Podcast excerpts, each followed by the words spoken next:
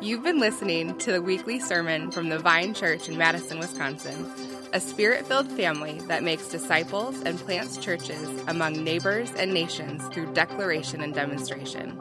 For more information and service times, check out our website at www.thevinemadison.org. Well, good morning, Vine family. If you have a Bible, go ahead and grab it, and we're going to be in Psalm 13. Psalm 13 this morning. You know, there's days when you feel like you're going to lose your mind from grief, sadness, confusion, disorientation, anger. There, there are days in our human experience where there is a collision of emotions that's hard to make sense of. And at times that feels unsustainable. And it kind of seems like for so many of us, and I know because of conversations I've had over and over again, that we've been in a season like that in recent days. COVID 19, isolation, financial stress, the uncertainty of, of what's going to happen race relations. We've had a front row seat to the darkness of the human heart, the darkness of the human condition in the last few weeks. A front row seat to some stomach churning events. Lives of image bearers snuffed out senselessly through the abuse of power.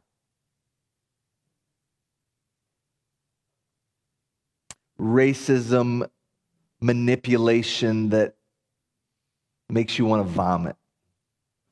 Violence, looting that destroys businesses already weakened by COVID 19. These last few days, it's been, it's been rough for our country, for our state, for our city. And on a more personal note, these last few days have been very rough for me personally. A week ago today, I got a call that one of the men that was one of my best friends, closest confidants, roommate for two years, he took his own life. He was like a brother to me for a season when we were in college. And Chad had a, a very se- severe case of bipolar a doctor told his pastor that it was one of the worst he'd ever seen. And he battled this for 20 years. He suffered very deeply. And he also made some very poor choices that hurt a lot of people around him. First and foremost, his wife and his four kids. Like how does a how does a collision of, of deep suffering and sin, how, how does that get worked out? How do we make sense of that? We can't. We're left without words. So, on top of everything swirling around us in the media, that's been swirling around in my brain. And, and we all have days like this. You just have to live long enough to experience it. So, this is where I've been lately. Feels like if I have to watch another black man killed by police, I'm going to lose it. In my sphere of relationships in the last two or three weeks, three men who I know trusted Christ took their own lives. That's just in the last like three weeks. One was like a brother to me 20 years ago. I can't make sense of this. COVID 19 is driving us all a little nuts. Now, if, if we live long enough, it's just a matter of time. The Bible promises this that we're going to have this collision of deep emotions that drives us a little crazy at times. It's always been this way in a fallen world. Suffering has a way of finding all of us deep sorrow, deep anguish. It will find all of us. It's just a promise. And it's been like this for centuries and centuries. But here's the encouragement this morning praise God that that's not the final word. Praise God that we live in a universe where God is not silent. The question is, how do we respond? How do we respond? And I'm so thankful that the Bible is not a stoic book that just says, hey, you got to suppress your emotions and move on. That's not the God we have. That's not the word that He's given to us. You, know that our Bible doesn't ask that of, of us, right? I'm so thankful that our God has given us language to cry out to Him in our deepest moments of anguish and confusion and disorientation. And that's what we're going to look at this morning. So let's look at Psalm 13. It says this How long, O Lord, will you forget me forever? How long will you hide your face from me? How long must I take counsel in my soul and have sorrow in my heart all the day? How long shall my enemy be exalted over me? Consider and answer me, O Lord my God. Lift up my eyes, lest I sleep the sleep of death, lest my enemies say, I prevailed over him lest my foes rejoice because I'm shaken. But I've trusted in your steadfast love. My heart shall rejoice in your salvation. I will sing to the Lord because he's dealt bountifully with me. So, this is what is called a psalm of lament a psalm of lament, and there's many of them. Some scholars would say a third of the psalms are psalms of lament. And usually they follow a very simple outline that we're going to see here, a structure for us to go to the Lord in our deepest of anguish and hurt and confusion and sadness. The first step is this be honest with God about your emotions. Bring your honest emotions to God, step one. Step two, bring your requests to God. And then step three, affirm your trust in God. We're going to bring honest emotions to God. We're going to bring our requests to God. And then we're going to affirm our trust in God. Now, let's look at this progression and see how it can help us today. Verse 1 How long, O Lord, will you forget me forever? How long will you hide your face from me? How long must I take counsel in my soul and have sorrow in my heart all the day? How long shall my enemy be exalted over me? How long, how long, how long? You hear the anguish in the psalmist's heart. You hear him saying, I don't know if I can take this anymore. I don't know if I can do it. And this is bold, this is honest, right? Like, God, it seems like you've forgotten me. I've been there. Many of you have been there. How long do you expect me to live like this, God? You ever felt that way? How long do I have to endure this? Sorrow in my heart all the day. That's what he says. You ever had sorrow in your heart all day long, all week long, all month long? All day long, it feels like you just have sorrow and that's it. You got that pit in your stomach that just grinds away at you and will not go away. God, it seems like there's people out there that hate me and it seems like they're winning. There's people out there that hate the things that, that, that we love, and it seems like they're winning.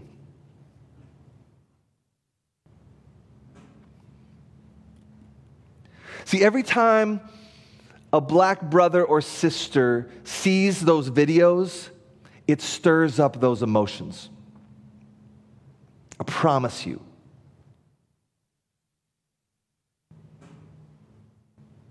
And, and, let me just, as a side note, let me, let me just plead with you. Some of us are tempted to go logical in that moment as we see that and go, well, there might be more to the story.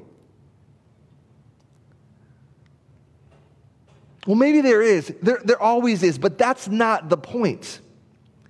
The point is never in these moments of deep anguish and deep hurt and deep emotions rising to the surface that you can't make sense of.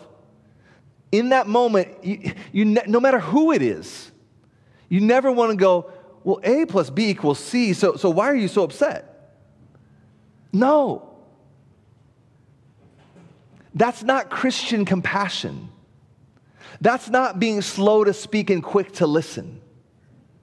See, if your kid is playing in the street and gets run over, the first question is never, well, well, why was he playing in the street? He probably shouldn't have been in the street. That is dangerous and callous to respond like that when people are hurting. See, what we have to understand is these incidents, these incidents that we're seeing and the reaction to them, it's never in isolation. It's connected to a story. Everybody's pain, your pain, my pain, whoever's pain, is always connected to a story. And for so many of our friends,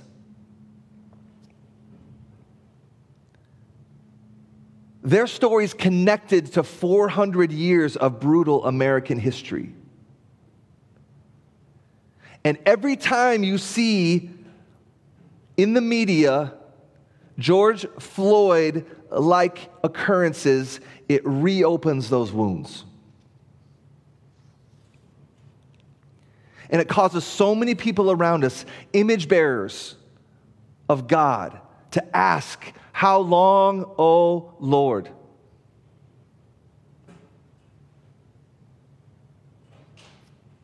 We're not going to solve the racial tension in our culture this morning, but I'm just asking you to have compassion on someone who's deeply hurting because of their story, because of what they're connected to. If someone is in that emotional state, like the, like the emotional state we see in the opening verses of Psalm 13, it's not the time to say, well, actually, it's not the time to post on Facebook that, well, you know, your emotions are just kind of inconsistent, and, and, it's not the time to be dis- dismissive. It's time for compassion and being slow to speak and quick to listen.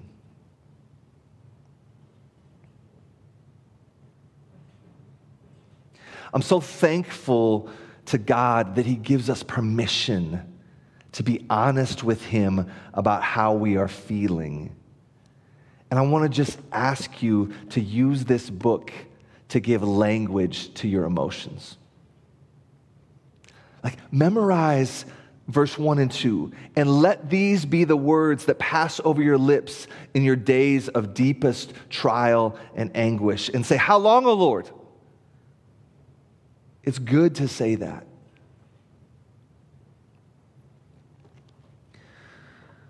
So, first, we see the psalmist bring honest emotions to God.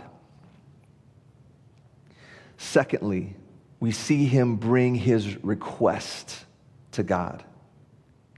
Verse 3 Consider and answer me, O Lord my God. Lift up my eyes, lest I sleep the sleep of death, lest my enemy says, I have prevailed over him, lest my foes rejoice because I'm shaken. He's just saying, God, I want you to consider me. Awaken me from this sorrow. Lord, would you remove it? I can't take the wicked people winning over and over again. Lord, would you do justice? We can't have this evil winning. Lord, would you not allow this to continue? Lord, would you please do something? That's his request. He's bringing his request to God. Now, I want you to notice something that's so simple that we miss it. I almost missed it as I was reading this yesterday and today. Who's the psalmist talking to? Who's the psalmist talking to? Is he talking to himself? Is he saying, Consider the thoughts in my brain? Verse 3, is that what it says? No, he's saying, Consider, O Lord. See, oftentimes when we, when, we, when we see what's happening in our culture right now, or we see the, the, the craziness of, of what people endure in mental illness, like I've been thinking about this last few days, the first thought often is, well, what am I going to do about it? What am I supposed to do? What am I supposed to do? Is the first thought. Is, is the psalmist going inward and making a strategy to handle the situation? Is he going inward and trying to control the situation? No, he's not going inward. He's going upward. Not inward, upward. Not inward and staring at himself, but he's looking to the Lord and saying, God, you have to do something. I can't do anything. I mean, what does the psalmist say? Great rhetorical question. Where does my help come from? It comes from myself. That's not what it says. Where does my help come from? It comes from the Lord who made heaven and earth. That's what the psalmist says. See, we all think, what am I supposed to do? What am I supposed to do? We all ask that question. How am I going to fix this problem? And that's a good question. And without a doubt, there are things to do. Make no mistake, there are things to do. There are things we will do. But that's not the first question. That's not the first response. A better first question is what can God do? We're going to start there. That's what the psalmist does. That's what the psalmist teaches us. He doesn't go off and make an action plan. He doesn't go off and have a, a list, of to-do list of how he's going to control the situation. There's a time for that. But first, he's going to go to the Lord and he's going to bring his request to God and not bring the request to himself. So, super simple. Let the psalmist remind us this morning in your darkest days, in your darkest confusion, in the paralyzing anguish and angst of our emotions, Christians don't try to control the situation first. That does not mean we're passive and lazy. Far from it. But it does point us to what our first initial primary reaction should be. Not inward to my resources and my abilities, but to God and His resources and abilities. We don't cry out to ourselves to figure it out, we cry out to God.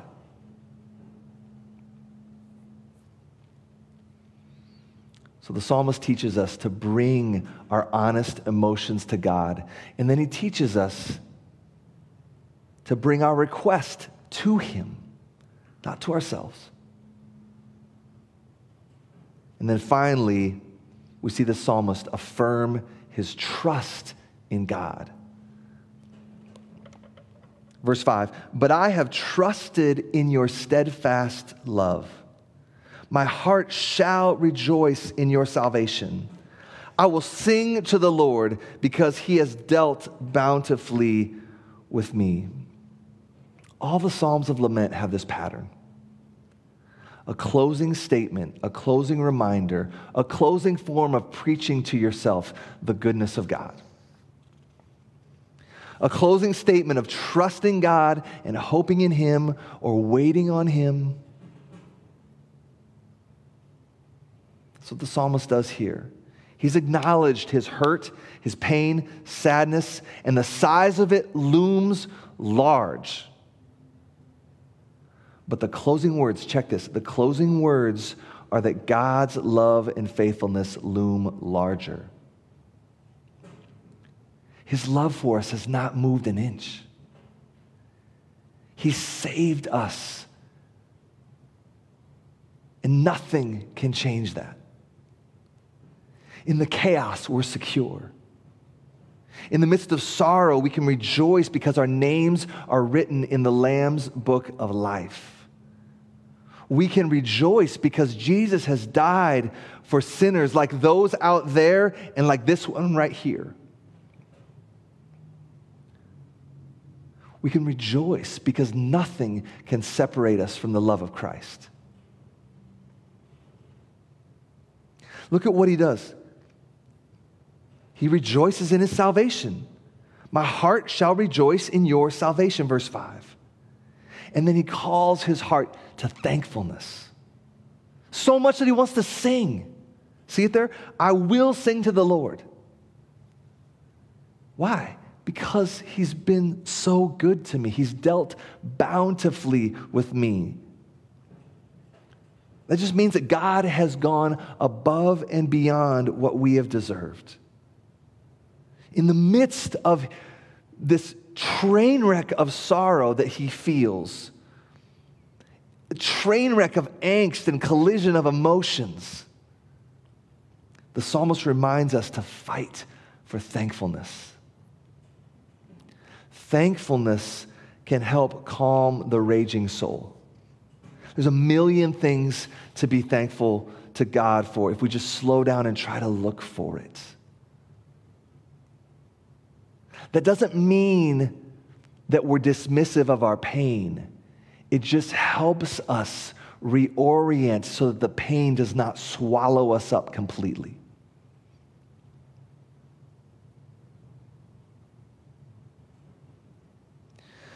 So we've seen the psalmist, just the three, three simple steps. You'll see it over and over again in the Psalms of Lament. Three simple steps. We've seen the psalmist bring his honest emotions to God. And he's brought, then, after being honest, he brings his request to God. And then finally, through it all, he affirms his trust in God as he remembers salvation. And that even in the midst of the darkness, there's still things to be thankful for.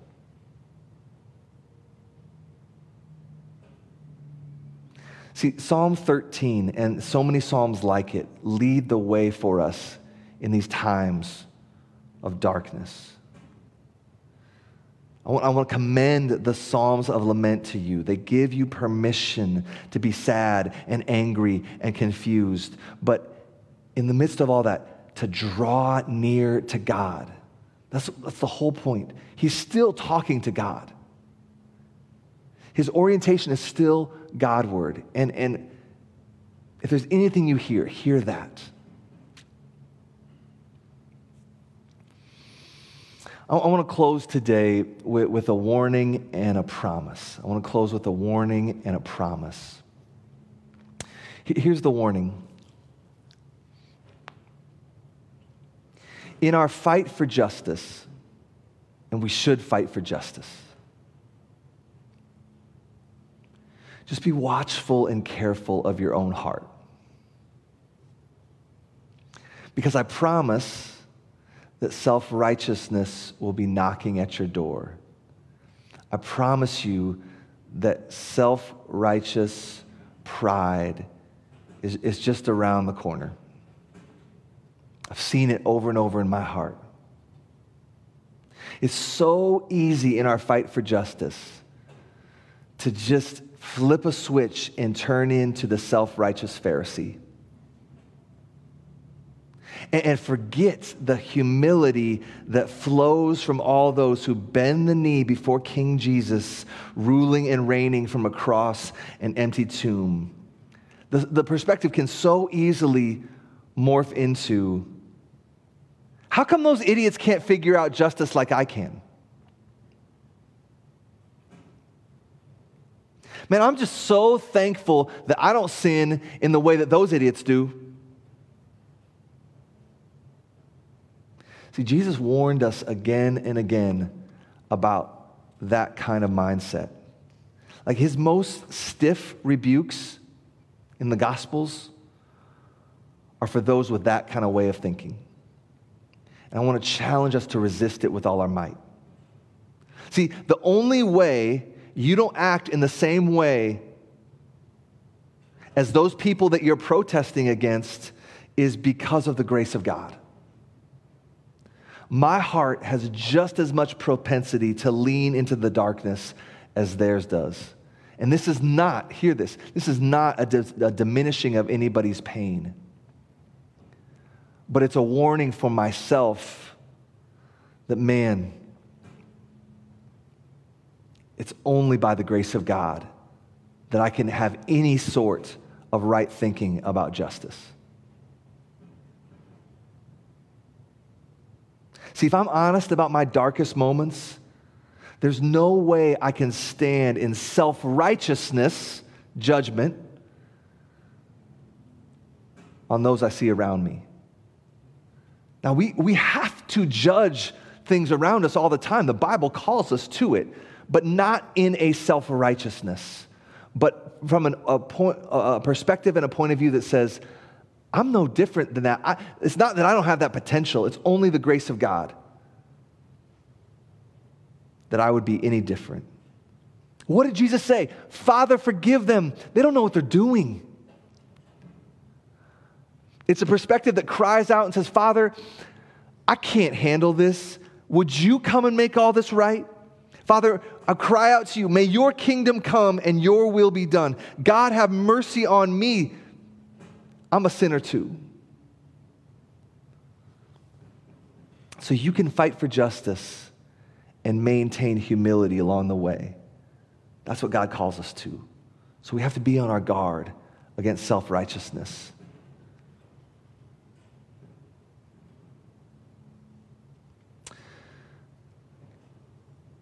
Let me give you a promise.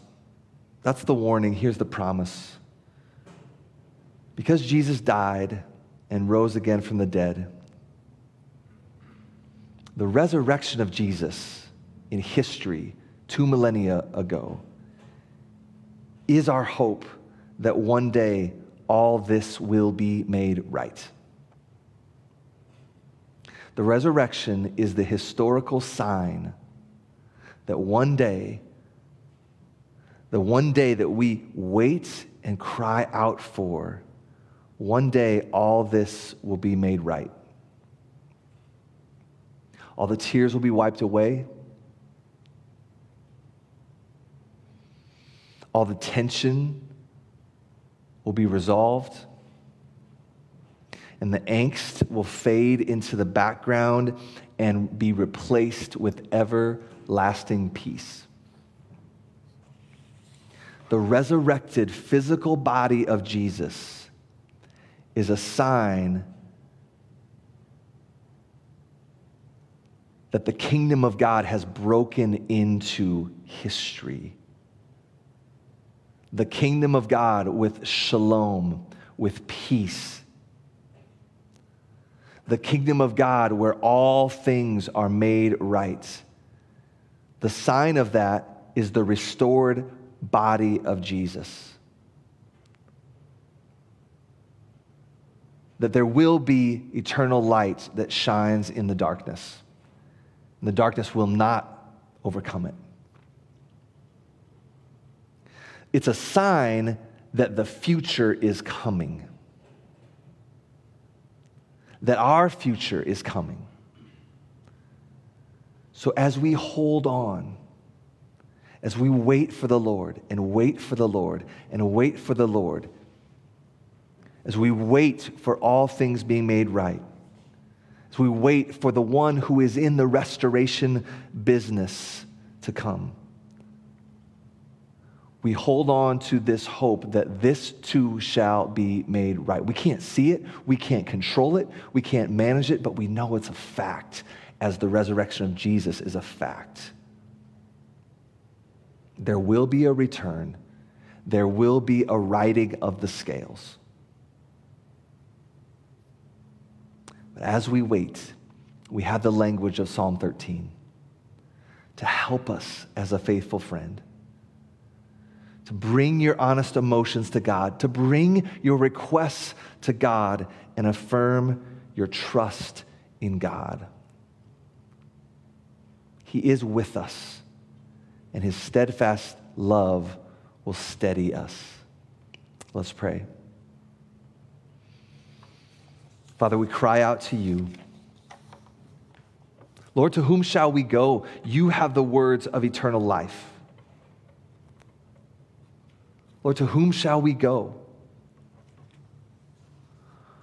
Who has the power to raise the dead other than you? Where does my help come from? My help comes from the Lord, the maker of heaven and earth. If God is for us, who can be against us? What shall separate us from the love of Christ? nothing. God, I pray for those this morning that are hurting so deeply. Would you be their comfort? Lord, I pray that your church would rise up as a city on a hill to be a blessing in our city, in our state, in our country, in our world. Lord, by your word and your spirit, may you lead the way. Lord, we, we, we need the fruit of your spirit. We need more love and patience and kindness and gentleness self control. Lord, we ask for that, Lord. Or would you give us wisdom to listen, to be slow to speak, quick to listen, slow to anger? Lord, there's so much that we need, but we do affirm with the psalmist that we are thankful for the salvation that we have and that you have been good to us. We hold on to you. In Jesus' name, amen.